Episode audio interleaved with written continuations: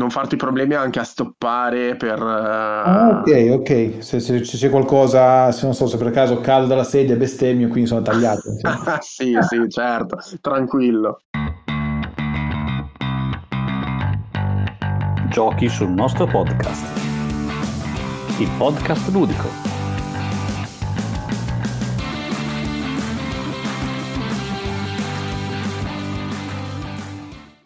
Bentornati a una nuova puntata di giochi sul nostro podcast. Eh, ah, l'avete già visto perché tanto c'è la copertina, c'è anche il titolo dell'episodio. Eh, stasera con me c'è Davide Simarillon, come al solito direi anche.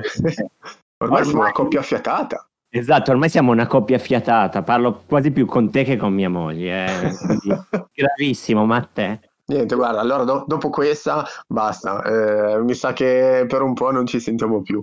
La, no, prossima, la prossima sparisco, la devi fare con qualcun altro.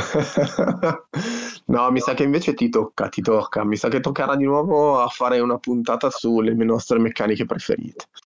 Ma adesso vediamo un po', dai. Ehm, però dai, anche stasera, o meglio, stasera, eh, no, neanche stasera, stavolta eh, noi siamo da soli, cioè non, non, parliamo di nuovo di una meccanica che ci piace, ok, ma abbiamo un ospite che hai trovato tu e quindi mi sembra giustissimo che sia tu a presentarlo.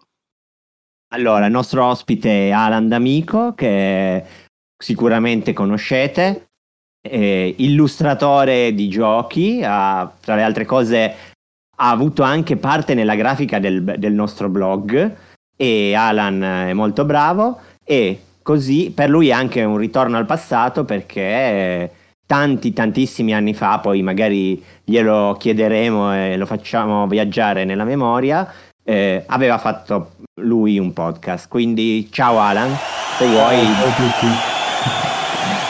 Presentati. Sì, è, è che un po' tornare alle origini perché alla fine Giochi sul nostro podcast è stata un'idea di in primis Pinco eh, nel, nel, lontano 2011 e ha coinvolto al tempo me, eh, Federico Latini e Stefano Negro, due game designer e avevamo incominciato in maniera veramente veramente agli albori il podcast che voi avete preso e fatto diventare in nuova forma quello che state ascoltando ora. Quindi, insomma, sono, sono in qualche modo tornato a casa dopo quasi 11 anni. È fantastico tutto questo. Oltretutto, eh, abbiamo preso il figlio il prodigo. Esatto. Allora, ti, ti, guarda che ti invitiamo spesso e eh, se ti troverai bene tutte le volte che vuoi noi ti prendiamo. Certo, certo, no, no. Eh, alla fine il podcast è primo, la prima cosa che mi ha tenuto compagnia durante le tante ore lavorative e mi tiene tuttora, solo che al tempo ce ne sono veramente pochi. Adesso tra Twitch, tra anche il podcast che puoi usufruire tranquillamente su Spotify, i video su YouTube, un sacco di content creator che fanno il loro lavoro, mi sento meno solo in studio, diciamo. vero, vero. Però è fantastico pensare che comunque eh, cioè, siete stati praticamente, non dico dei pionieri, ma quasi, perché comunque podcast 11 anni fa penso che c'eravate voi e Oh, Barbero ad esempio non c'era ancora, cioè era in università a fare le lezioni.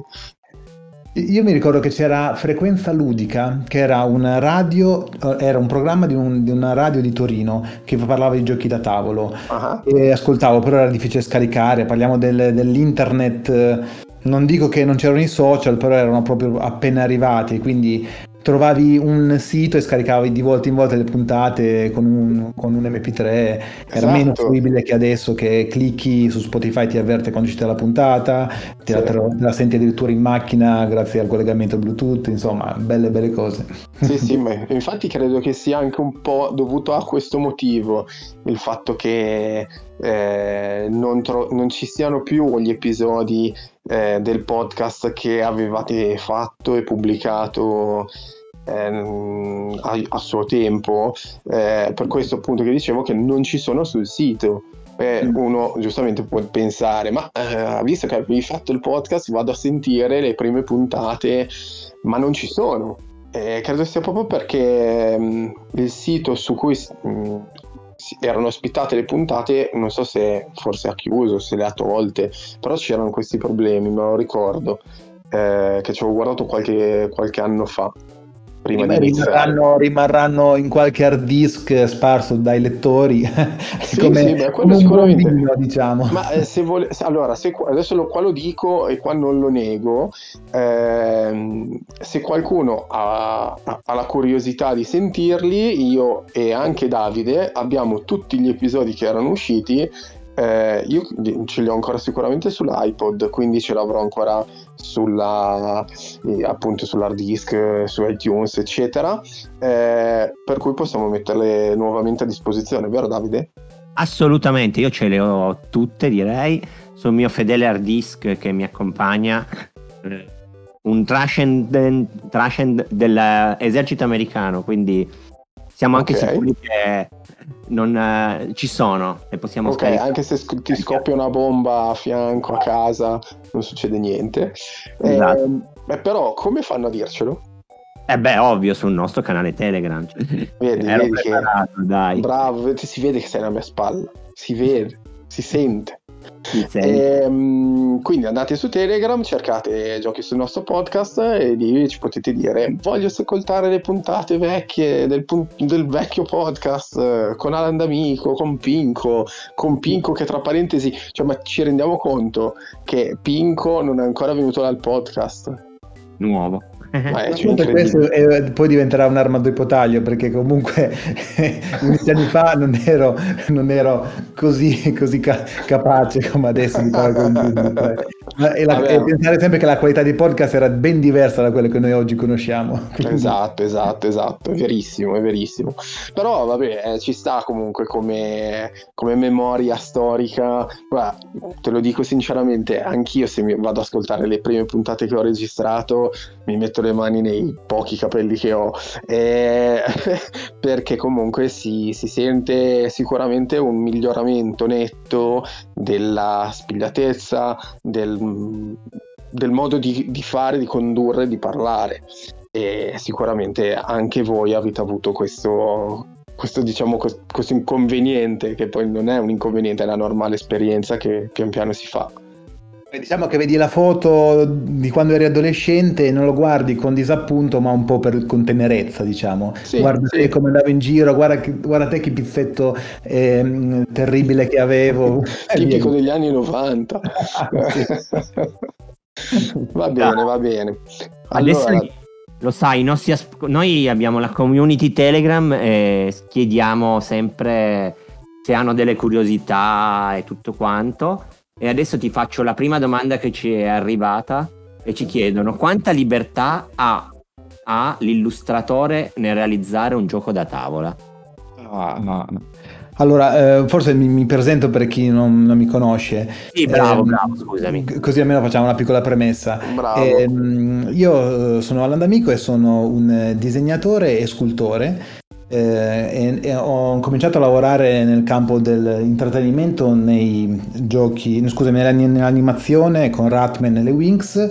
Poi ho fatto qualche fumetto, poi invece nel- verso il 2010-2011, ehm, essendo un gran giocatore, mi sono avvicinato eh, dal punto di vista artistico al mondo dei giochi da tavolo e da lì questo mondo mi ha adottato e quindi mi sono sempre più specializzato ehm, disegnando una, una serie di giochi eh, che sta che sono arrivato sulla sessantina e anche sia con le illustrazioni e sia con le miniature. Quindi questo è, diciamo, è un mondo che mi ha adottato e mi ha voluto bene e tuttora ci lavoro. 60 è già un gran numero, eh, comunque. sì, c'è, mh, mi sa su Burgen Geek che qualcuno eh, eh, si prodiga a mettere giustamente se metti eh, l'artista e anche l'autore, eh, clicchi, sul, clicchi sulla scheda e c'è dopo la scheda con tutto. Eh, sì, alla fine sono, sono- sono- abbastanza. Ehm, E, quindi ehm, di volta in volta, tornando alla domanda, io vengo contattato da varie case per, eh, come dire, vestire, illustrare o anche in qualche modo eh, dare il mio contributo eh, scultoreo ai giochi da tavolo. Il discorso è eh, quanto interviene eh, un, un artista nel campo dei giochi da tavolo, lì la parola principale è dipende. Dipende perché ogni volta che mi contattano, mi contattano con delle richieste particolari.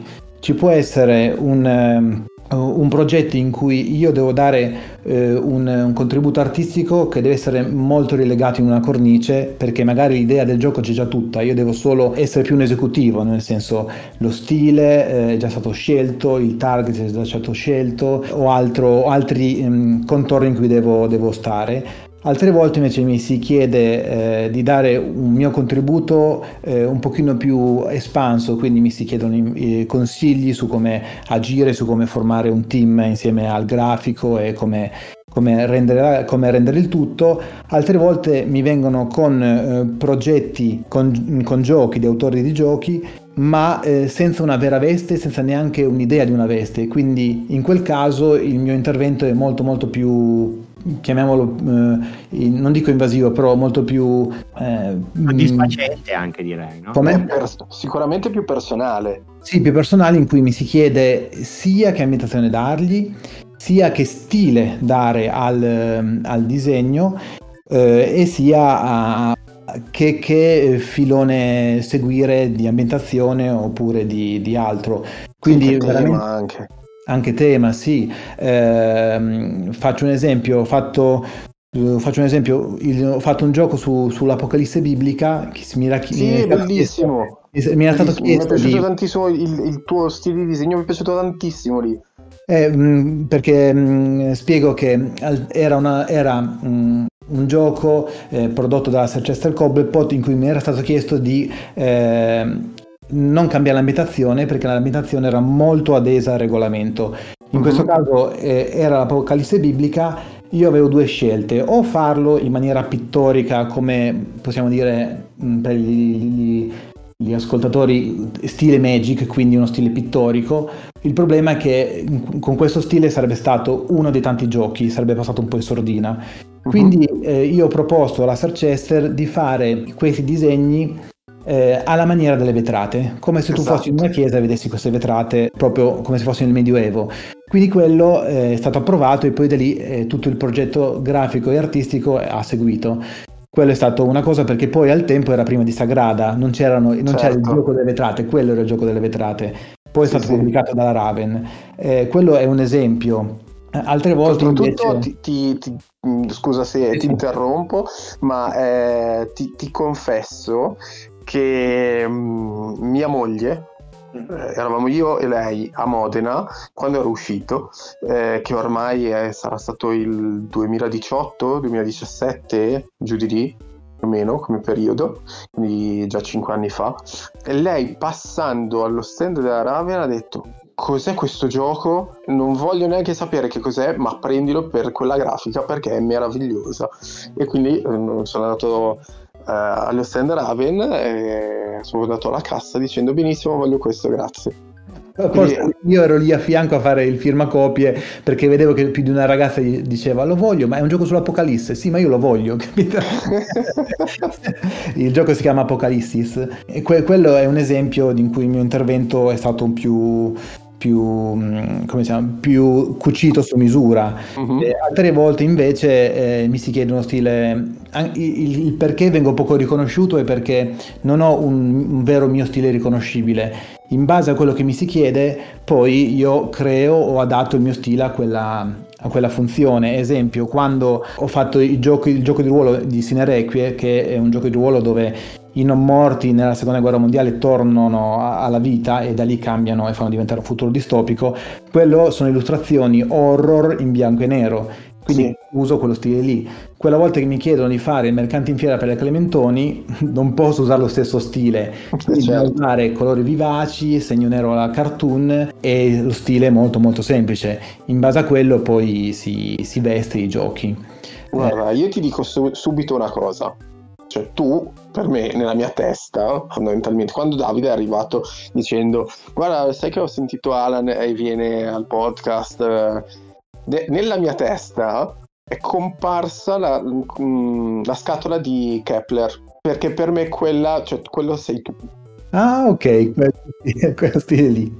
Ok. Sì, sì, per me tu hai quello stile, cioè nel senso, poi per carità appunto ti conosco anche per Apocalipsis, eccetera, ma eh, forse è stato uno dei giochi che ho apprezzato forse un pochino di più.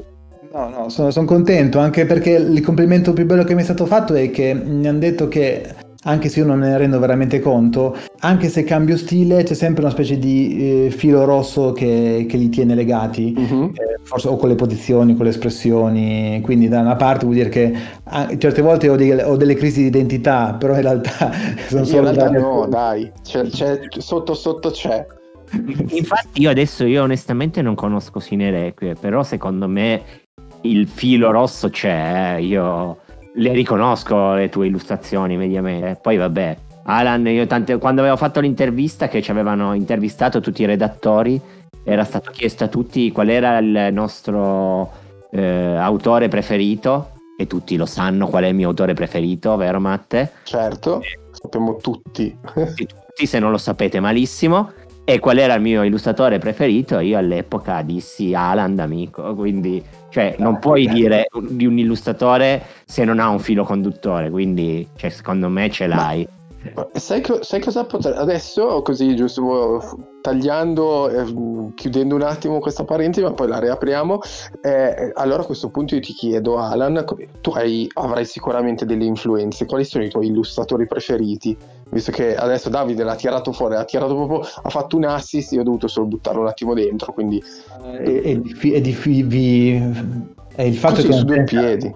Allora, all'inizio io sono stato fulminato sulla via di Damasco da due disegnatori che sono stati al tempo Bruno Brindisi, che era un disegnatore di Landog, Mhm. ma ancora prima, e me ne sono reso conto in- a tempi brevi, che in realtà il mio primo eh, Big Bang è stato eh, Riccardo Crosa, che attualmente Ok. ancora lavora nel Sì. campo di giochi a tavolo, è il creatore di Record Mortis, il disegnatore di Dragonero, insomma ha una carriera veramente più, più che ventennale.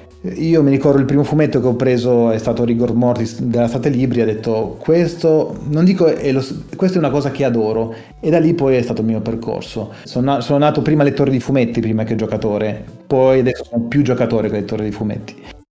Ma quello credo che più o meno tutti quelli della nostra generazione, eh, perché comunque eravamo, cioè, quando noi eravamo ragazzini, diciamo, giochi da tavolo, non è che ce ne fossero in giro così tanti. Cioè, Secondo me, più o meno siamo della, della stessa leva all'incirca, e secondo me c'era Magic più che i giochi da tavolo.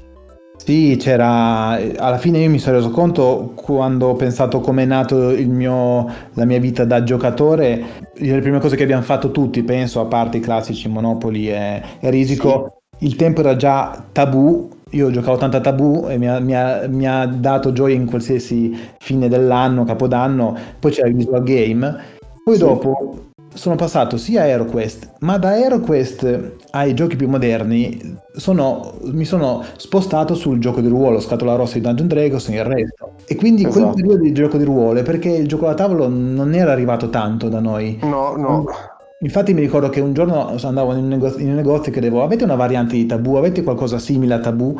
Loro non mi davano niente perché non avevano niente fisicamente. Certo. E poi sono ritornato nel mondo grazie a Bang e Munchkin, che è stato quello poi il mio ritorno al gioco da tavolo, anche perché avevo macinato anni e anni di giochi di ruolo.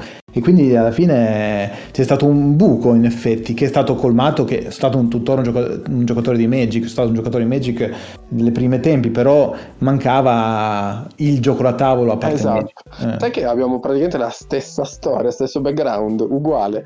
Mi fa piacere vedere che allora non sono stato l'unico ad avere avuto questa, a fare un po' appunto questa sorta di analisi in quegli anni veramente non c'era niente. Se pensi che addirittura forse l'avrai intravisto anche te, cioè io mi ero aggrappato anche a quel gioco di navi che ti, ti vendevano le bustine che tu compravi ehm, L'edicola, la- che te le sì, montavi, l'edicola. la plastica, che te le montavi. Esatto. Eh sì, sì, eh, eravamo affamati di giochi da tavolo, ma il mercato non aveva ancora capito quanta fame Esatto, avevamo. e Mm. poi eh, andavi con, con le navi a fare combattimenti contro, i- contro l'altro, con le navi del tuo avversario, che avevi i capitani che ti davano tipo dei bonus, cioè fa- facevamo delle cose che se adesso ci ripenso eh, abbiamo veramente masticato qualsiasi cosa perché avevamo veramente voglia di giocare, ma non c'era, non c'era nulla che ci potesse soddisfare, diciamo così. Peccato. Però adesso invece ah, ci abbiamo una situazione completamente opposta. Eh, sì, sì, infatti. sì, sì, sì. Adesso ce ne sono ah, forse anche troppo. Allora, dai, adesso ti butto una seconda domanda. Fabio ci chiede: che peso hanno le illustrazioni e le miniature? Si vede che avrà letto una tua biografia. Nel successo o nell'insuccesso di un gioco? È una domanda non semplice, eh, perché non, non- c'è una vera e propria... C'è, c'è una mia opinione più che una risposta Ma, ma noi vogliamo la tua opinione, eh, cioè qua Eh, sei... sì, sì, perché siamo tutti per sembra, "Ah, chiacchierare." ma lui ha detto questo, che che non è vero. No. Ma il- alla, alla fine mh, viviamo in un mondo dove adesso, eh, grazie a Kickstarter e simili, eh, si comprano prima i giochi in base alle illustrazioni e alle sculture e poi la gente in un secondo momento testa il gioco e vede se può diventare un grande classico. Quindi in questo caso, se si vede in quest'ottica, eh, le sculture e le illustrazioni hanno un aspetto predominante. Però il fatto è che dipende se intendi come successo a breve periodo o tramite Kickstarter oppure a lungo periodo. Perché faccio un esempio, non so, Terraforming Mars lì il gioco ha superato di, di gran lunga le illustrazioni Certo. eh, o anche Spirit Island eh, non eccelle di illustrazioni ma perché il gioco, il gioco vero e proprio è molto migliore alcune volte ci sono delle belle, delle belle mh, composizioni in cui c'è un disegnatore e un regolamento splendido tipo Site o simili in cui o anche Root in cui tutti e due i fattori, eh, ludico e visivo, sono, sono- si sposano appieno e quelli poi sono quelli che diventano grandi classici e vendono nel tempo. Eh, diciamo che tra le due eh, il- il- l'illustrazione ehm, e le sculture possono dare un bel boost iniziale, però dopo passano veramente in secondo piano. L'altro è che comunque queste due cose, quindi scultura e illustrazione, devono essere eh, line- lineari con il regolamento e il target del gioco. Non puoi fare un, un gioco eh, con delle illustrazioni eh, molto bambinesche e poi è un German molto pesante. Ci sono magari degli ibridi, esempio Root ha uno stile a prima vista molto, chiamiamolo molto, molto fiabesco, ma in realtà li vedi che in quegli occhi degli animaletti non c'è gioia, c'è, c'è- vendetta e c'è odio. c'è- Quindi e- vuol dire che è stato bravo, bravo l'illustratore. No, ma molto bravo, anche perché il discorso è nel, mon- nel mondo come nel cinema e anche in qualsiasi forma di intrattenimento, ehm, puoi fare un prodotto che cerca di accontentare più gente possibile, ma non esci dal tuo, dal- dalla- dalla tuo- dai tuoi concorrenti, oppure osare e diventare unico. Alla fine Root, ha- che è il disegnatore Kyle Ferrin, eh, o chi ha scelto che quel disegnatore era adatto a quel gioco ha detto rischiamo di fare un- uno stile particolare per un gioco particolare. In questo caso, appena dico root, tu l'immagine improntata del disegno, dell'illustrazione ce l'hai ed è quello che è spiccato fuori dalla massa. E quindi Sì. ha preso attenzione, la gente ci ha giocato per questa attenzione iniziale del disegno e poi da lì ha scoperto che tutto tornava e- ed è diventato un classico. Infatti ha vinto, ha vinto molti premi l'anno scorso. O se era Sì, l'anno, sì, sì. non so se era l'anno Ma scorso. come dicevi anche tu, anche Site.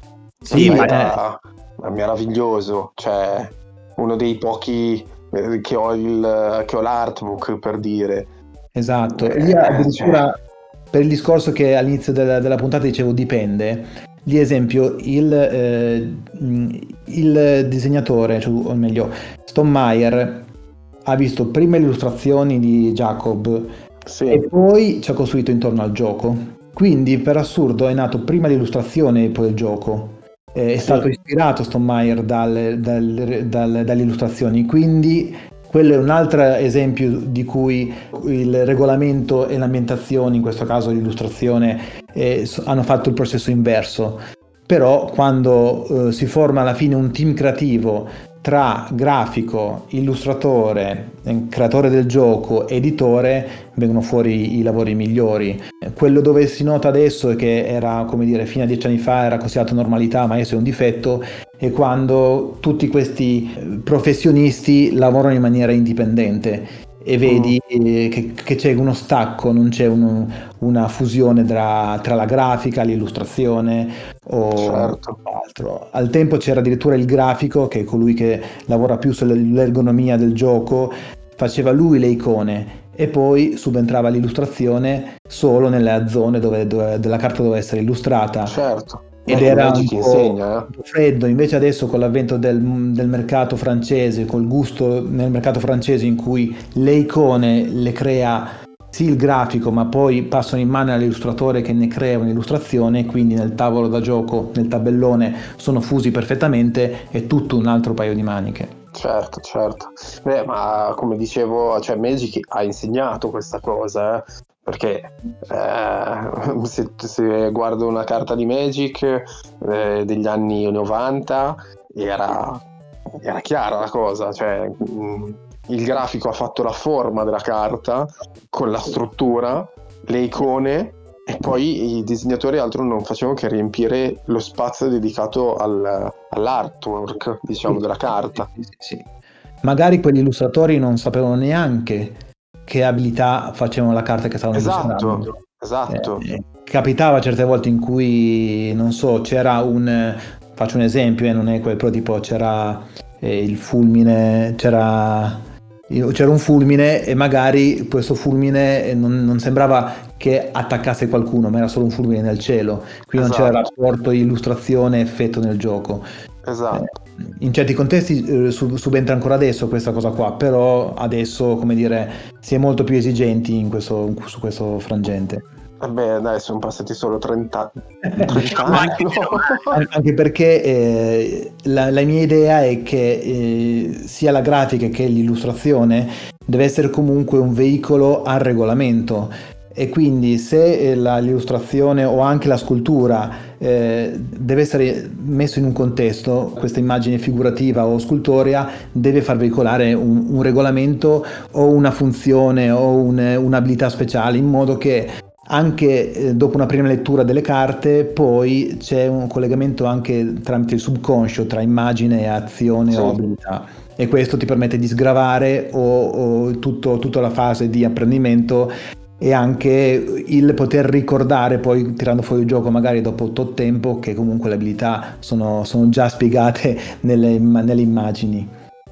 Ehm, quindi certe volte addirittura la, l'autore dei giochi mi dà delle dritte su come rendere meglio eh, la riconoscibilità di una carta per essere più adatto al regolamento, oppure mi fa notare che se io faccio un personaggio in una certa maniera può essere confusa con un altro personaggio, oppure sono poco diversi, oppure dal punto di vista anche di sagoma le due immagini si rassomigliano troppo, che fossero, che fossero mie sculture o icone piccole sul, gioco, sul tabellone. Insomma, la cosa migliore è quando eh, tutti si scambiano idee e, e proposte, sapendo però comunque che mm, comunque ognuno è capo del suo compartimento certo però certo. eh, non deve essere impermeabile a punti di vista da fuori che certe volte ha, hanno, ha la mente più oggettiva e più fresca di te che lavori dentro da tanto tempo, chiaro, chiaro, a un regolamento, chiaro. a un'impaginazione o a una serie di illustrazioni.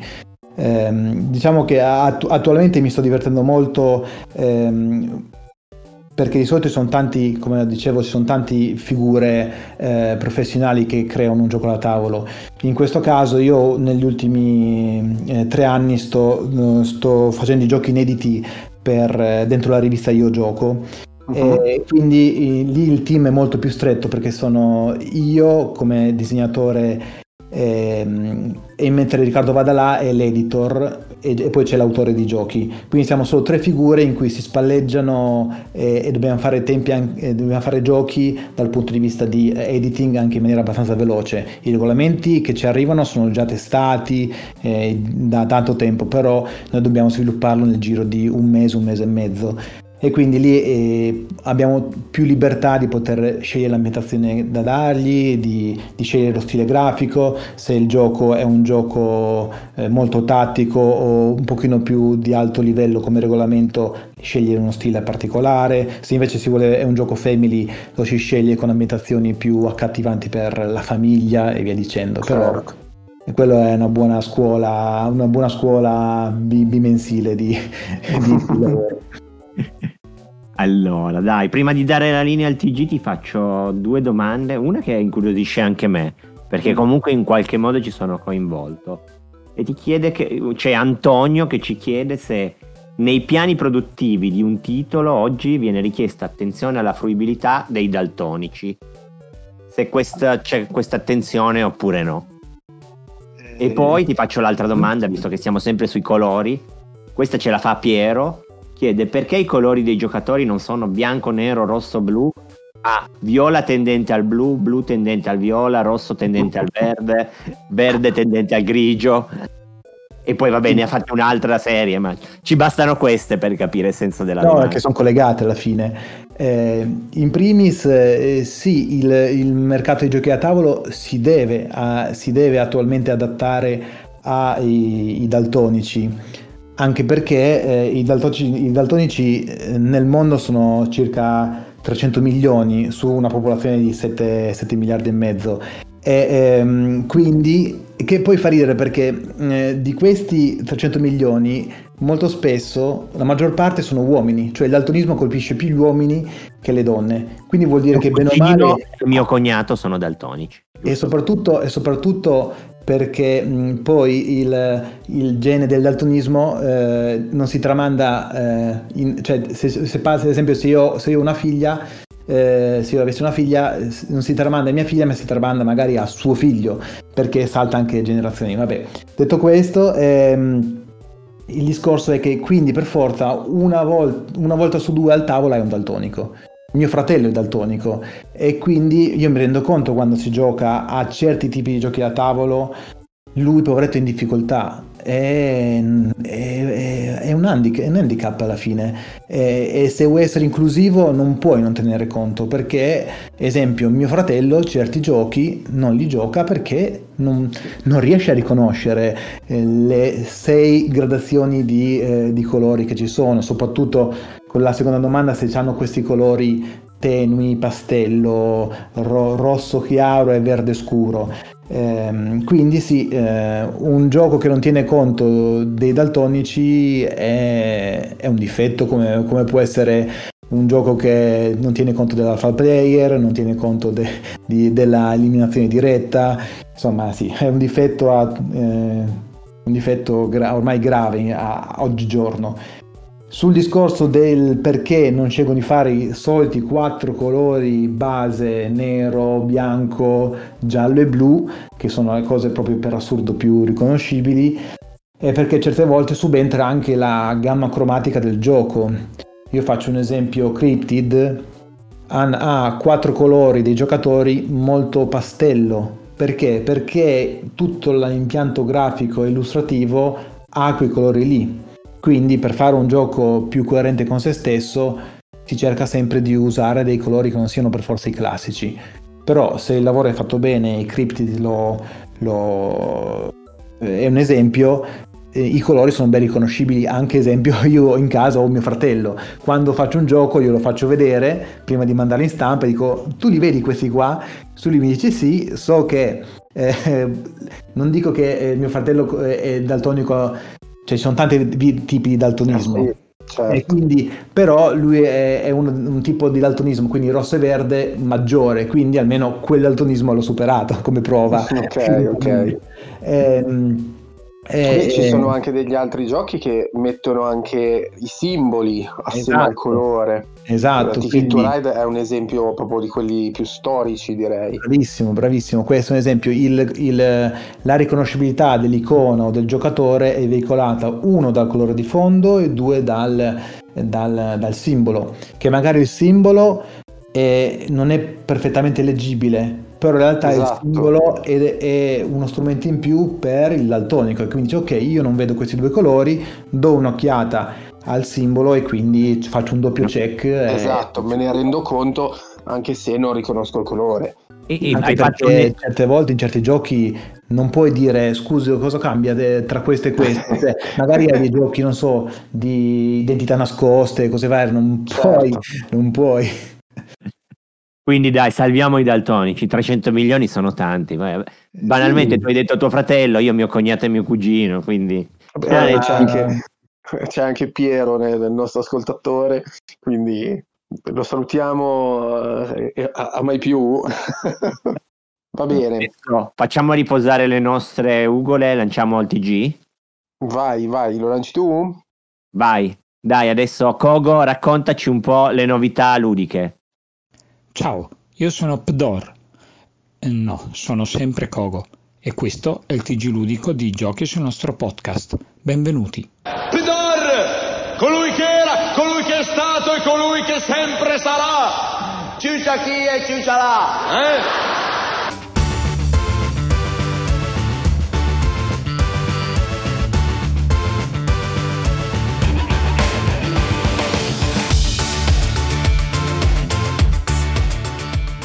Cominciamo subito con una notizia fresca fresca. Infatti, Capstone Games ha annunciato Terra Nova dal designer Andreas Fall, una versione semplificata del pluripremiato Terra Mistica. Dieci anni dopo la pubblicazione iniziale di Terra Mistica del designer Jens Drogmüller e Helg Ostertag e cinque anni dopo il debutto della sua reimplementazione fantascientifica Gaia Project, Terranova rivisiterà il gameplay di base che ha reso così popolari le due versioni precedenti. Cosa si intende per semplificato? Mentre Terra Mistica e Gaia Project contengono ciascuno 14 fazioni tra cui i giocatori possono scegliere, Terranova ne avrà soltanto 10. Inoltre, Terranova dovrebbe debuttare all'Essenspiel in ottobre, con un rilascio in retail previsto per il 26 dello stesso mese. I preordine tramite Capstone Games apriranno invece il 28 giugno. L'editore francese La Boîte de Jeux ha annunciato un nuovo gioco da tavolo disegnato da Joachim Thom, noto per Wild Space Edition, caratterizzato dall'arte grafica del famosissimo Vincent Dutré, chiamato Tribes of the Wind. I giocatori sono le tribù del vento che ricostruiranno il mondo sulle rovine inquinate del passato, in un mondo post-apocalittico. Il gioco supporta da 2 a 5 giocatori dai 14 anni in su e si gioca in 40-90 minuti. Il prossimo gioco del designer di Parks e di Trails è Floe, un gioco che porterà da 1 a 4 giocatori in un viaggio eroico attraverso il mare iceberg. Floe è stato progettato da Harry Audubon e la grafica è di Andrew Bosley, l'artista di Everdell e Tapestry. Questo è il primo titolo per il nuovo editore Pika Games, uno studio fondato proprio da Harry Audubon con il designer di Everdell James e Clarissa Wilson. Pika progetta di lanciare Floe su Kickstarter a febbraio del 2023. L'editore polacco CGE ha di recente annunciato Starship Captains, un gioco che mette da 2 a 4 giocatori sulla sedia del capitano di un'astronave che esplora la galassia. Attraverso una combinazione di selezione dell'azione e costruzione del motore, i giocatori gestiranno il loro equipaggio diversificato, ognuno con caratteristiche diverse per completare missioni interplanetarie e guadagnare reputazione. Starship Captains nasce dall'idea del designer esordiente Peter Hofgaard, un co-creatore del sito multimediale di giochi da tavolo Tabletop Together. Il gioco conterrà schede giocatore a doppio strato, miniature per l'equipaggio e riferimenti alla sua ispirazione, Star Trek. L'uscita al dettaglio è prevista per Essen 2022. Ed ora passiamo in linea ai nostri inviati per sapere le ultime novità provenienti dal mondo del crowdfunding. Benvenuti nella giungla amici, io sono Papos e lui è Co. Ai ai ai, GameFound ha due progetti croccanti che si preparano ad uscire. Il primo progetto era stato già annunciato da Kogo e riguarda Brett Valda della Phalanx. È uscita da poco la data di apertura e la campagna prevista apre il 16 giugno. La Phalanx era già passata da GameFound con Purple Haze e questa volta ci riprova per la seconda. Brett Valda è un gioco da 1 a 4 giocatori e dalla durata di 1-2 ore. Ambientato in Inghilterra, ci vedrà alla guida di clan che lottano per la corona. Abbiamo meccaniche di set collection, sviluppo e piazzamento, ma con solo due azioni per turno. Insomma, una bella coperta corta con cui lottare. Il secondo progetto di cui vi parlo è Astro Navigator della neonata Armillary Games. Il progetto ci sembra molto ben strutturato e molto ambizioso, su cui spenderò due parole in più per descriverlo. Il papà si chiama Vincent Verhoeven, un divulgatore scientifico della Ghent University in Belgio ha iniziato a sviluppare il gioco nel 2016, da 1 a 4 giocatori e dalla durata che va dai 60 ai 120 minuti. È un piazzamento lavoratori asimmetrico in cui gareggeremo per arrivare i primi sulla Luna. Durante lo svolgere dei turni noi dovremo raccogliere i dati che ci permetteranno di progettare il nostro viaggio lunare. Il gioco è altamente tematizzato, basti pensare che ci sono ben 5 tabelloni di gioco, fasi lunari, mappa terrestre, mappa stellare, traiettoria Terra-Luna e mappa planetaria. Ogni tabellone ha meccaniche proprie. L'autore, con cui ho avuto la fortuna di parlare, ha impostato il gioco in tre moduli di difficoltà crescente, in modo da attrarre le persone all'astronomia, ma da sfamare anche i cacciatori di cinghiali. La scienza dietro il gioco è elevata e l'uscita è prevista per quest'estate. Torneremo ad aggiornarvi. Inauguriamo oggi una nuova rubrica dal titolo Quello che i regolamenti non dicono. E ovviamente non posso che cominciare con il mio gioco da tavolo preferito, Terraforming Mars. Come già sa chi ha letto la mia risonanza ludica proprio su Terraforming Mars, Jacob Frixelius si è ispirato ai romanzi di Kim Stanley Robinson per creare il suo gioco da tavolo. In onore dei romanzi di Robinson e della loro chiara influenza su Terraforming Mars, i giocatori di esempio nel regolamento inglese del gioco da tavolo si chiamano proprio Kim, Stanley e Robinson, un sottile ma chiaro omaggio al leggendario scrittore di fantascienza e alla sua duratura eredità. Per questa settimana è davvero tutto, non mi resta che salutarvi e darvi appuntamento a fra sette giorni esatti. Ciao da Kogo!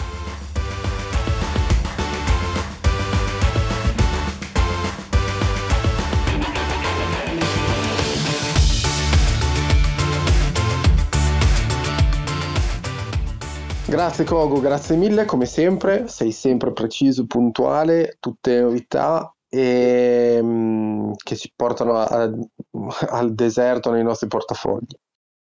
Ma torniamo invece con, con Alan.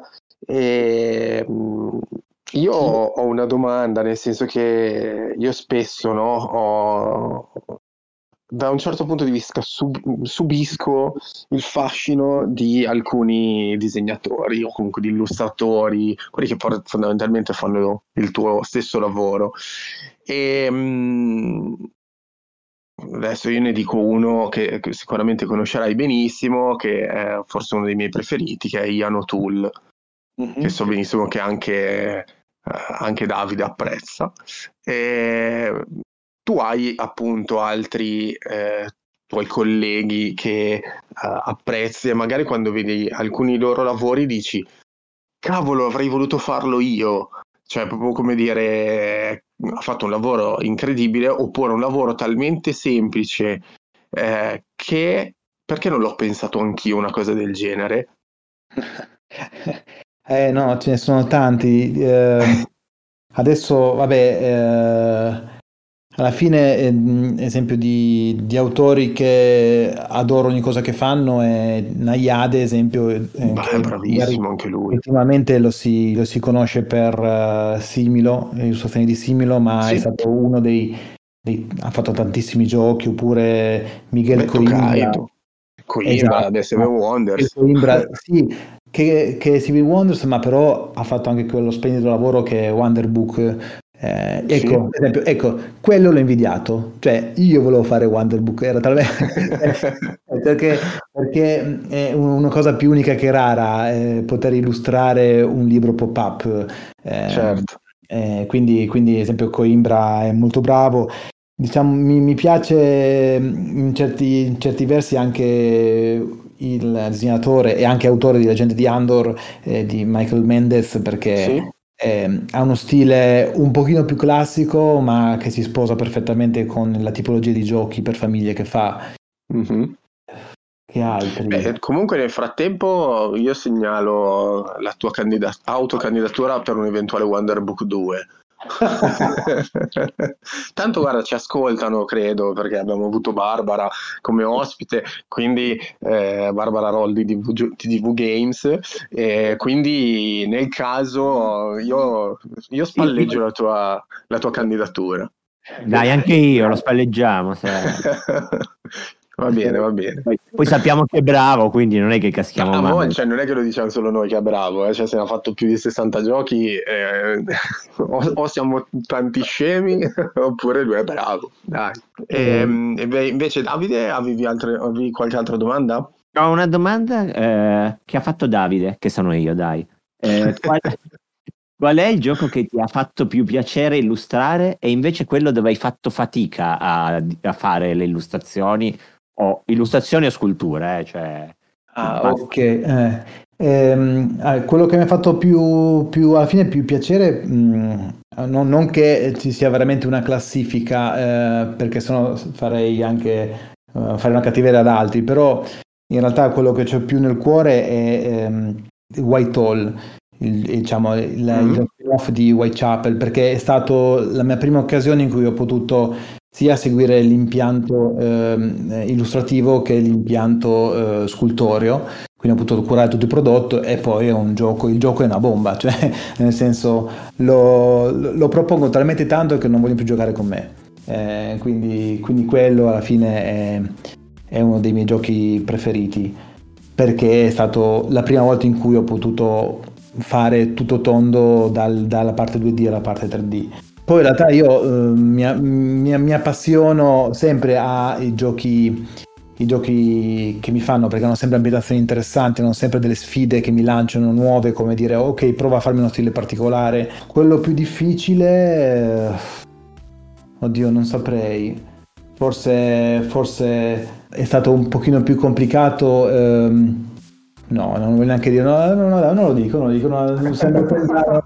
No, guarda che non ci no, si offende No comment, no comment. No, allora facciamo una cosa, dillo, poi tanto lo copriamo con un beep uh, in post produzione. No, no, e, e, diciamo che la quello che un po' certe volte mh, mm, mi pesa è che certe volte devo, col- devo colmare il ritardo di altre persone, quindi mi tocca lavorare di corsa. Quello è la cosa che um, un po' più mi scoccia, che certe volte sono lì che vorrei fare meglio uh, il mio lavoro, ma il tempo fisico non c'è, perché okay. eh, io essendo comunque mm, non dico l'ultimo, l'ultimo, l'ultimo, professionista in cui si contatta, però è l'unico che può fornire i file per la chiusura. Eh, quindi io mm. e il grafico poi facciamo il rush finale per poter consegnare i file eh, allo stampatore o le sculture. Quindi certe volte, in certi, in certi contesti, eh, mi, mi, pesa il eh, dover recuperare il ritardo di altri e basta.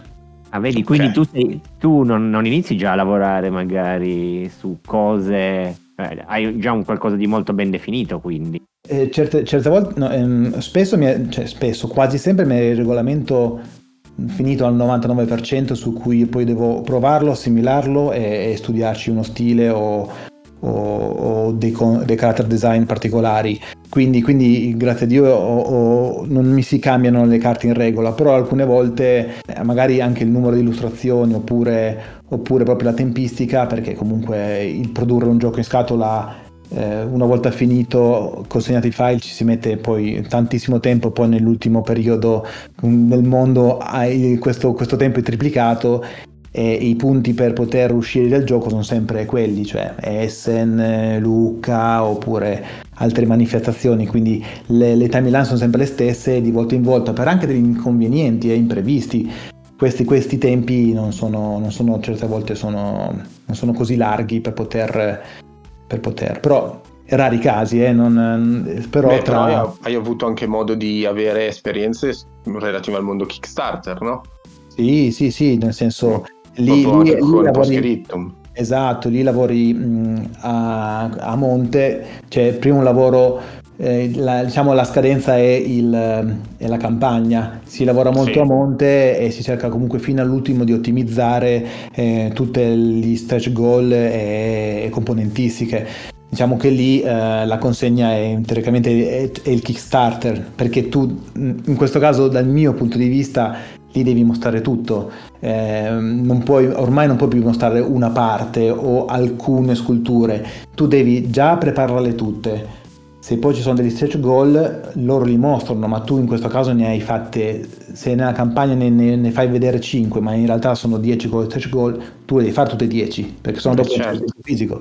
Se, chi- se, eh, si- nel primo giorno si sbloccano tutti e 5 e magari tu tutte, tutte e 5 le prime basi e le altre 5 non ce li hai, la campagna, eh, come Eh, sapete, non, eh, mi immagino Non va come... in porto, diciamo. Esatto, imma- immaginatevi come l'ultimo prodotto Marvel Zombie della, della Simone. Non è, che Sì. aveva, non è che c'era uno scultore lì la notte che scolpiva appena si giocava un stretch goal, no, avevano fatto una, una centinaia di miniature e di volta in volta poi era, eh, era in mano al, al, diciamo, al responsabile della campagna di sbloccarlo di volta in Sì, volta. sì. Eh, anche quello comunque è un mondo impegnativo, diciamo, eh. Eh, ecco dà perché dico sempre dipende, perché ho cercato di fissare delle regole, eh, p- però non ce n'è, perché ogni volta arrivano situazioni diverse, mh, eh, che sia Kickstarter, che sia il gioco sulla rivista, che sia il gioco più standard, che, essere consegnato- che deve essere consegnato a luglio per poi finire sui scaffali a Essen eh, a settembre. Altri progetti anche di giochi educativi che hanno un altro filone per le scuole, insomma, di volta in volta oh, c'è un mondo a parte e, e quindi Certo. non si, si improvvisa ma eh, ci, si, ci si adatta, in- ma, ma in maniera parlo sempre positiva perché quello che mi stimola tanto è che mm, non c'è mai noia in questo mondo, c'è sempre un, un pro- progetti interessanti in ogni forma lo si vede. Sì, sì. E oltretutto io faccio una piccolissima parentesi, tu hai anche illustrato la locandina della GiochiCon, Ehm, sì, sì, quel- sì, eh, quella della con di giochi sul nostro tavolo. Perché 11 anni fa eh, io mi ero proposto eh, e quindi avevo fatto il, alla fine il- anche il meeple che voi avete che si chiama Woody il meeple eh, l'avevo inventato io, cioè quello lì è, è Il nostro nato, Meeple è con gli nato da- occhiali. Sì, esatto, è nato al tempo quando c'era da fare il podcast e da lì è, diventato il personaggino che gira dentro giochi sul nostro tavolo. Fino mi sa a tre mesi fa la- il retro della copertina era mio, parliamo che fatto ormai 6-7 anni fa, eh, durava fino a tre mesi fa, c'era la mia- la- la- il mio background dietro il sito. Esatto, esatto. No, alla fine perché eh, questo, questo mondo lo amo e, e- e sono eternamente riconoscente a tutti i content creator, voi inclusi, che producono cose, che eh, producono materiali, informazione, recensioni che mi permettono prima da appassionato di rimanere su, di rimanere aggiornato, ma anche da professionista di rimanere aggiornato, perché io che eh, riesco a avere un video su YouTube una recensione che mi permette di essere aggiornato su un gioco appena uscito, eh, che escono talmente tanti che non posso provarli tutti, Eh, eh, mi permette di, quella volta che mi si chiede di eh, fare un, eh, un gioco in scatola, faccio un esempio di un ultimo progetto, mi si è stato chiesto di fare un gioco in scatola a tema muraglia cinese. Io, eh, grazie a questa informazione che tutti i cre- content creator mh, hanno prodotto, io sapevo che era appena uscito The Great Wall, cioè il gioco Certo. Proprio sulla cinese. Waking Realms. Esatto. Certo. E quindi io ho fatto notare che quell'ambientazione attualmente è- si, è, si è bruciata perché non Eh, puoi certo. uscire con un'ambientazione del genere ehm, quando già c'è un enorme concorrente sulla stessa ambientazione che è primo su 10 di Borgen Geek. Quindi Certo. questa informazione che ho recepito grazie a voi, eh, che io lo conoscevo il gioco, però in quel momento non, non l'avevo provato, però mi ha permesso anche di, svi- cioè, di poter consigliare di eh, cambiare l'ambientazione, che in quel momento Chiaro, era già stato. Sì, è un po' come se adesso arrivasse qualcuno e dirti perché non facciamo un gioco su due castelli che ci sono lì un po' in Francia, nella zona della Borgogna. E uno dice ma sei scemo, cioè, c'è un capolavoro che si chiama i castelli della Borgogna appunto, magari facciamo da un'altra parte, magari senza i castelli. Sì, e proprio anche per la temporalità, eh, eh, magari tra 3-4 anni si potrebbe rifare di nuovo un gioco sulla Grande Muraglia, Eh, ma non in questi anni. Esatto, esatto, esatto, no certo. Anche se comunque, ecco, qua eh, subentra però a volte ci sono dei trend che ehm, io ad esempio da negoziante vedevo che boom, c'era un periodo in cui uscivano X giochi di zombie, X giochi di pirati, X giochi di eh, cioè vari ed eventuali, sembrava proprio che ci fosse un boom di quel tema. Sì, sì, e, e il fatto è che adesso non so esattamente in questi, in questi, can- in questi esempi, esempio, l'esempio zombie, non so quanti editori abbiano scelto appena c'è il boom di continuare a uscire con giochi zombie, oppure c'è stato il primo il boom con Walking Dead e altro sugli zombie, poi tutti hanno fatto questa meccanica, tutti hanno fatto un gioco sugli zombie e poi, visto che Basta. la, la produzione sono usciti tutti, tutti insieme. Sì, Esempio, più o meno sì. Esem- adesso, adesso, se, c'è un, eh, adesso se, se ci fosse un filone adesso, che adesso non ho ben delineato, però se ci fosse un filone adesso, tu, nuovo editore, non puoi fare un eh, gioco su quel tema, perché il tempo che il tuo gioco arriva sugli scaffali è C'è già storia. Quindi io penso Sì. che sia qualcuno magari poi ci ha potuto, ci ha potuto marciare su- sul tema zombie, però penso che all'inizio sia stato più una, una coincidenza nei, diciamo nei primi, nel primo anno, due anni, una coincidenza e poi dopo chi ha... Sì, sì, chi sì, ha però ho proprio visto, mh, che ne so, è una stupidata, no? Eh, c'era, non so, a parte Zombicide, Zombicide, eh, Zombicide, eh, in tutte le sue varie varianti, però era, poi non so, era uscito Dead of Winter, poi era uscito, eh, vabbè, c'è sempre stato Zombie, poi c'era... eh, Uh, ce n'era un altro che adesso ovviamente mi sfugge, però eh, Zombie 15, che era quello di velocità, dovevi, dovevi sfuggire, avevi, un tot- avevi solo 15 minuti per riuscire a Sì, fare... sì, sì. Eh, C'era il CD cioè- addirittura, mi ricordo, l'ho provato. Esatto, esatto, c'era il CD che ti faceva la, la cosa che ti metteva ansia perché sentivi i rumori sottofondo, eccetera. Cioè, Quelli erano ovviamente erano Mm. tutti diversi Mm. a modo loro, perché non è che era un copia e incolla, cioè altrimenti. Mm, Però comunque c'era sto- c'è stato appunto quel- quell'anno in cui sono usciti boom, boom, boom, boom, e infatti dicevo, vabbè, ancora qualche gioco di zombie, eh, giusto perché ci manca. Eh, adesso invece non ne vedo di filoni, per fortuna.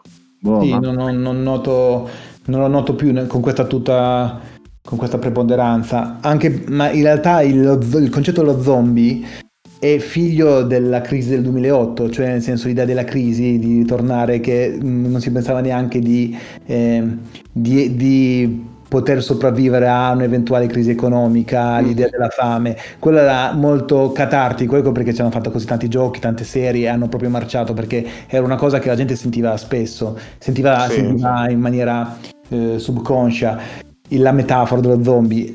Poi dopo tu mi hai citato cinque giochi, però ehm, quelli sono che quelli sono usciti e sono dei bei giochi. Ce n'erano altri 30, 40 che non, non, non Sì, neanche. certo, certo. raggirati. Lui ha citato quelli belli. Eh, Sì, esatto, diciamo che poi alcuni sono dimenticabili, mettiamola così, Eh, e, sono- e quelli, esatto, noi proprio non li teniamo neanche in considerazione. Però No. sì, comunque dai, adesso però mi fa piacere appunto vedere che invece adesso c'è molta varietà, appunto anche non solo di eh, meccaniche, ma anche come ambientazioni. Anche perché hanno capito che, visto che il mercato si è talmente espanso, o punti su un'ambientazione ehm, interessante e, e- e nuova, eh, o altrimenti vieni mangiato vivo, c'è una bella meccanica ma la gente dice ah ok un altro gioco eh, Dungeon Crawling, ok cos'ha di nuovo? Se no altrimenti io ce n'ho già 5 di Dungeon Crawling. Eh, Cioè, perché, la sì. si prende- perché la gente si è presa alla fine Wingspan? Perché era un'ambientazione che non aveva nella propria libreria, magari No. su- Certo. e quindi è stato un, un ottimo punto d'ingresso, soprattutto perché non tutte le ambientazioni piacciono a tutte le persone, quindi certe volte scegli di uno o l'altro. È sempre difficile perché devi cercare di o, o fare qualcosa di totalmente assurdo, con il rischio che, che poi l'ambientazione non piaccia a nessuno, oppure piaccia solo a un troppo numero ristretto di persone, perché Certo. tanto è quello. E, e infatti Kickstarter possono permettersi di fare cose anche molto molto assurde come King Death Monster. eh, King. Death Monster. Que- quello concettualmente sono, cioè, chi avrebbe investito su un prodotto del genere? Però Nessuno. era talmente unico che è diventato un must. Poi magari non è giocato, non è un, un- un gioco presente, non è effettivamente presente in- in- nei negozi, però tutti gli appassionati del mondo lo- l'hanno preso, tutti quelli che si reputano di un livello superiore di, di appassionati di giochi da tavolo si sono innamorati di quel gioco che è molto molto immersivo, però quello è, quello è, è, una, è una scommessa veramente veramente ardua, mm, poi in, questi, in questi periodi. Cosa Mm. diciate? Gli facciamo l'ultima domanda o passiamo alle classifiche? No, vai, vai, fagli pure l'ultima la domanda. Allora, L'ultima domanda. ah, aspetta, non mi ricordo il nome, vabbè, ma la, la domanda l'ho scritta. Forse è qualcuno che ti vuole rubare il posto perché dice: Qual è il segreto del successo di un disegnatore, del suo successo? Ah, Quello di allora- Fabio. Fabio, questo. L'ho beccato io. Ma il segreto del successo. Allora, mh, posso rubare una frase che mi dissero alla scuola di comics eh, in cui diceva che eh, un, disegnato- un disegnatore, un, diciamo, un artista in generale, eh, deve- ehm, è riconoscibile per tre caratteristiche. Ehm, essere affabile, quindi lavorarci bene insieme, essere bravo ed essere puntuale nelle consegne. Se tu hai due di queste tre caratteristiche, potrai fare ver successo, potrai lavorare in questo mondo qua. Ehm, la- l'altro consiglio che mi sento di dire è che eh, bisogna comunque eh, amare il campo in cui tu lavori. Eh, alla fine riesci a dare qualcosa in più se eh, riesci a eh, dare il tuo contributo su un mercato che già tu sei immerso come passione. È difficile che, tu, che io faccia dei libri di botanica quando non riesco a riconoscere due alberi diversi, capito? Ci metterei molto più fatica. Invece io apprendo e, e mi diverto perché il mio apprendimento è un apprendimento in questo caso ludico, cioè lo apprendo per passione e, e sono aggiornato su quello che c'è e su quello che il mercato chiede. Chiaro. Quello. E, poi ta- e poi tante ore di lavoro, cioè non, non- non- non puoi, non è un lavoro che ti permette di lavorare poco, devi lavorare tanto giornalmente. Sì. Ci sarà gente che pensa a fare disegnatore, che figo, fai due schizzi e hai finito di fare in dieci minuti. Sì, sì, sì. E la, e la- non te la-. Non te l'avevano detto, ma che lavoro è? Non- in realtà non lavori, eh. ti sarà già capitato, no? Io ho avuto colleghi a scuola, ehm, una scuola che ho fatto a scuola di comics, ehm, in cui erano nettamente più bravi di me. Solo che poi quello che, eh, i- i- che qualcuno superiore gli aveva dato di talento aveva, aveva- si, si era dimenticato di dargli anche la costanza oppure la- il poter stare tante ore sullo stesso lavoro o stare tante ore sulle, su- sulle direzioni che il tuo art director ti dà. Quindi erano più artisti nel vero senso della parola e poi non hanno proseguito. Che da una parte sono, dispiace perché è un talento sprecato, dall'altro egoisticamente dico fortuna che non ha proseguito in questo lavoro perché mi avrebbe tolto sicuramente il lavoro a me. Esatto. Quindi, Morte tua, vita mea, eh. cioè questo è già... già no, bisogna essere anche portati a fare un lavoro del genere perché non è solo divertimento, è molto molto costanza. Beh, c'è molto impegno comunque da parte, da parte vostra. Ok, Andiamo con le classifiche, dai. Ah, va bene, allora che sia il momento della classifica e quindi come al solito chiediamo ai nostri ospiti eh, quali sono i loro giochi preferiti. Nel tuo caso la, uh, eviterei di fare i giochi, o forse perché no, possiamo anche dire quali giochi a cui hai messo mano tu che ti sono piaciuti di più. No, no, no, so, sembra autoreferenziale, allora dico giochi di altri che, che no, magari beh. avrei voluto fare io, che se no... Dici, di, allora, facciamo due classifiche diverse. La ah, prima è i, i, tre giochi che così che, che, ti piacciono, ma senza motivi, nel senso quello che dici arriva qualcuno a casa e vorrei giocare a quello. Poi ne facciamo una classifica più, più dettagliata, più circostanziata, diciamo così.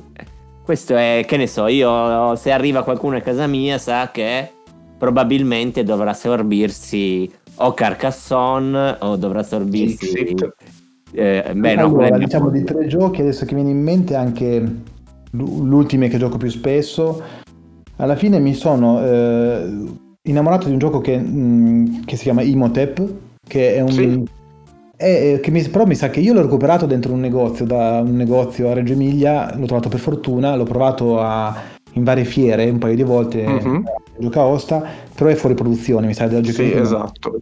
Io l'ho recuperato sano, quando l'ho visto lo cercavo perché l'ho provato in fiera ma non lo trovo più in giro ed Imhotep lo trovo bellissimo sia in quattro giocatori che è, è un, è, diventa quasi un gioco a cercare di, di bloccare quello che è prima, prima, in classifica ma invece giocato in due è un gioco cattivissimo non ti risparmi sì. niente. È molto molto bello. Partita che dura sui 70 minuti ma ma ne, ne, arrivi, ne, arrivi, soddisfatto in fondo. Abbastanza sod- stremato quasi sì. alla fine. Eh, quello lì è di Phil Walker Harding, la, che, um, ha fatto anche altri giochi che a me piacciono parecchio, che ha fatto Cacao proprio, mm-hmm. che mi è piaciuto un sacco, con un piazzamento tessere un po' alternativo uh, rispetto al classico Carcassonne. Aveva fatto Sushi Go. E mm. ultimamente aveva fatto i come si chiamano più eh, i mono, no, eh, gli adventure games, mm-hmm. che sono delle sorte di avventura punte clicca. Eh, era uscito, eh, ne sono usciti alcuni, tipo già quattro credo, anche di più forse. Eh, devo, devo, seguire, devo seguirlo meglio. Adesso... Eh, ma infatti quello è uno di quelli che ogni tanto, cioè senza re- entrare proprio nel mio podio di autori preferiti, ma comunque è uno che ormai è, vado abbastanza sul tranquillo e sul sicuro. Eh, questo però è tipo un esempio in cui io Sushi Go e Cacao non li ho presi perché l'ambientazione non mi piace, invece Imhotep sì. perché egizi mi ha, mi ha attirato di più, quindi io sono stato un okay. po' più, più allontanato da, dagli altri due perché hanno, sono un pochino più astratti, diciamo. Certo, certo. Poi eh, al, al, al, secondo posto, se possiamo dire così su tre, eh, mi, mi, sta prendendo benissimo 300 Terre Acqua ultimamente. Eh, un Dergoludu in cui ci sono Spartani contro Persiani, eh, però è La meccanica non so se si può definire, un piazzamento è più vicino a Twilight Struggle in cui hai una sì, carta. È quasi un card driven, sì. Cioè sì, esatto. un... sì. Ma poi, ma poi, è un prodotto curatissimo, cioè c'è la scatola che è tutta dipinta dentro, i disegni sono molto belli, hai una grafica molto molto accattivante, eh, minimale ma allo stesso accattivante. Mm, al massimo io che sono amante dei, delle miniature eh, sono, mm, mi, mi, manca eh, le, le, che al posto di avere i cubettini quadrati eh, che simulano le truppe e invece i tondi, i segnalini tondi che simulano le barchette io avrei avuto due o tre, tre, miniature, avrei voluto avere due o tre pedine più mm. sagomate, non so, capito? Che fossero state... Aggiungerci un pezzo di tridimensionalità, via. Sì, anche perché comunque eh, tutto il resto è curato alla perfezione, quindi un po' magari un, un appello in più sarebbe stato un gioco veramente dal punto di vista di grafico, illustrativo eh, e anche ludico è uno dei miei preferiti, che ancora devo padroneggiarlo meglio, perché mi fanno mm. sempre un po' il sedere, però... eh, invece l'ultimo eh, è quello che secondo me eh, è l'anello di, giun- di giunzione tra il mondo dei giochi a tavolo che mi piace e l'altro mondo sempre di giochi, ma in questo caso Wargame, e in qualche modo legati tutti all'universo Game Workshop, perché comunque io amo sia fare le miniature che giocare con le miniature, è Blood Bowl che è uscita la sua ultima edizione in cui quello è il gioco in cui veramente c'è una lega nel, mio club eh, vicino casa in cui ci distruggiamo di partite è veramente veramente bello anche perché poi eh, c'è il fattore gioco molto strategico anche se con l'uso dei dadi ma la possibilità di avere miniature che puoi usare e poter poi comprare quelle ufficiali. Ma poi puoi usare tutte le varianti che vuoi basta che siano riconoscibili come pezzi e soprattutto le puoi modificare e, e, e colorare. Quindi quando, quando c'hai gli amici che giocano, tu puoi, gioca- puoi, giocare. Quando ti manca la compagnia o c'è un impegno, vai avanti con il percorso modellistico, quindi vai certo. avanti con le miniature. Quindi ecco il perché sono molto amante dell'universo Game Workshop, perché ha due filoni che si sposano insieme tra modellismo certo. e questo qua è, questo è. Quindi tu sei più sul, sul, versante fantasy, diciamo, rispetto a quello futuristico spaziale di Warhammer sì, 40.000. Sono, sì, sì, sono amante degli imperiali del vecchio mondo. cioè, sono, sono un veterano giocatore di Warhammer Fantasy prima che chiudesse il brand. Mm. Beh, allora avrei giocato chiaramente anche a Chaos nel vecchio mondo. Ah sì, sì, sì, sì. Eh, ah. quello, quello, ce l'ha mio fratello, lo teniamo come una reliquia, eh, anche perché è una reliquia. eh, non ci sarà mai più, cioè concettualmente nessuno, non sarà più ristampato perché i diritti non li hanno più eh. la Fly quindi quello veramente è, è un, dire, un, un, artefatto, cioè come dire, una reliquia, sì, una reliquia eh sì. da tenere stretta. Va bene, quindi Davide dicevi questa allora a un certo punto ha detto, gli solo faccio commento alla sua classifica, è partito con gli poi è arrivato con i persiani e gli ateniesi, adesso, adesso, ha detto, ho detto adesso tira fuori un gioco sui romani o qualcosa del genere perché... E invece no, ti ha stupito con Blood Bowl.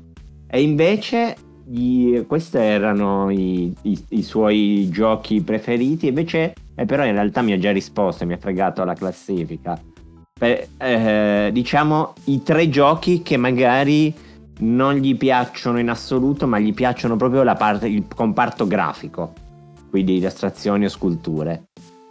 Ah, beh, ce, ce ne sono. Adesso è difficile. Eh, devo fare in mente locale, però alla fine dal punto Diciamolo, di vista deve fare mente di... locale perché noi non ci prepariamo eh? cioè noi invitiamo gli ospiti e poi li torturiamo esatto. in presa no, diretta tutto quello che fa la Game Workshop io lo adoro sia dal punto di vista scultoreo che illustrativo quindi già quello è già un, una risposta è quella cioè nel senso tutto quello che produce dal punto di vista visivamente eh, eh no però la domanda era non mi piace quello ah.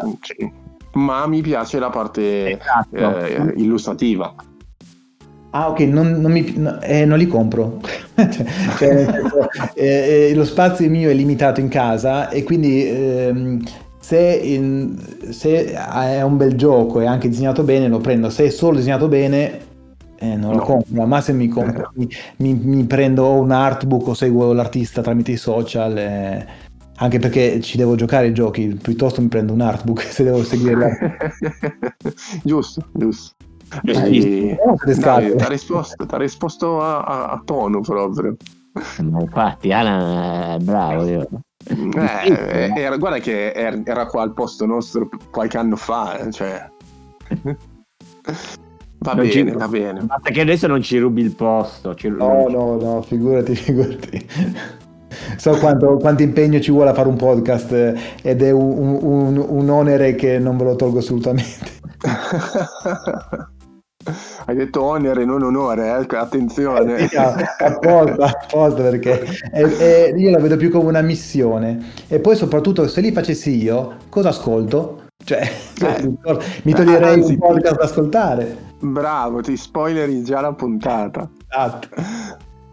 Va bene, va bene. Allora direi che mm, a meno che Davide non, non se ne no. esca con, una, con un'altra classifica da proporti, ma direi di no. No, dai, lo, lo, lasciamo andare, lo ringraziamo. Eh, allora, stato... appunto, per questa puntata direi che la, la, chiudiamo così. Direi di sì, è stato un piacere avere Alan, speriamo che anche chi ci ascolta eh, apprezzi quello che ha detto, tutto quanto. Poi ricordiamo. Oltre, oltre che a quello che fa, anche, cioè, non solo quello che ha detto per, in questa puntata, no? Speriamo Certo. appunto che eh, oltre, o se magari non lo conosco, nell'improbabile caso mi viene da dire che non conosciate Alan D'Amico, eh, beh, approfondite perché comunque non solo merita la sua parte, veramente difficilmente io ho trovato giochi eh, che non siano validi anche per la parte ludica di tutto quello che ha illustrato. Quindi hai avuto anche un, hai un buon fiuto per i progetti.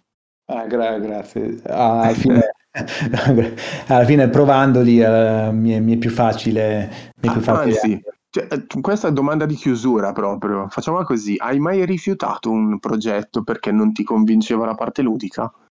Eh, no, perché sulla carta hanno sempre delle potenzialità tutti. A parte, se, se, se, mi arrivano, se mi arrivano i giochi vuol dire che hanno già fatto una scrematura. Quindi se arrivano a me vuol dire che è già piaciuto a un editore. Quindi mm. non ho mai rifiutato per questo. Quando mi vengono a contattare vuol dire che hanno già investito i soldi su quel gioco e, e quindi hanno già una qualità. Non sono uno che prova prototipi, mi arrivano già perché già quando arrivano a me vuol dire che devono già fare una spesa, hanno già un, investito un costo e quindi hanno, hanno, ha già stato scremato, è già stato scremato eh, la qualità, diciamo. Ok, ok, va bene, va bene. Allora, no. niente, io ho fatto anche la mia domanda finale che era uscita così al volo. Al volo, sì. Ricordiamo che trovano tutte sempre, ci trovate su, sul nostro nuovo sito, nuovo che oramai è un paio di mesi, eh. trovate eh le sì. recensioni dei giochi che abbiamo parlato, di cui abbiamo parlato, trovate il nostro Telegram, quindi seguiteci tutti i posti che ci trovate se vi fa piacere. Invece aggiungo io, Invece aggiungo io che se, se, vogliono vedere le cose di cui abbiamo parlato oggi, dei giochi che ho fatto, tro- mi trovate tramite i canali Instagram o Facebook, eh, social, se, perché alla fine io vivo di immagini. Io qua sto parlando, ma sono una persona che vive di immagini. Andate a cercare l'Instagram di Alan. Esatto, che è? Il profilo sia su Facebook che su Instagram è Alan D'Amico Arte, niente di più semplice. Ok, allora ringraziando nuovamente Alan, ringraziando sem- come sempre Davide, io non posso far altro che eh, darvi appuntamento alla prossima puntata di Giochi sul nostro podcast e, e niente, per, anche per questa puntata da, da parte mia è tutto, quindi un salutone da Matte. Ciao Davide, ciao ciao a tutti. Ciao a tutti da Alan. ciao.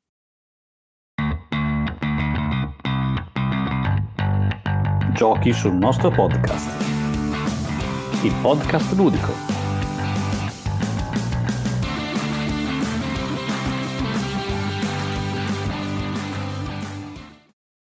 Avete ascoltato Giochi sul nostro podcast.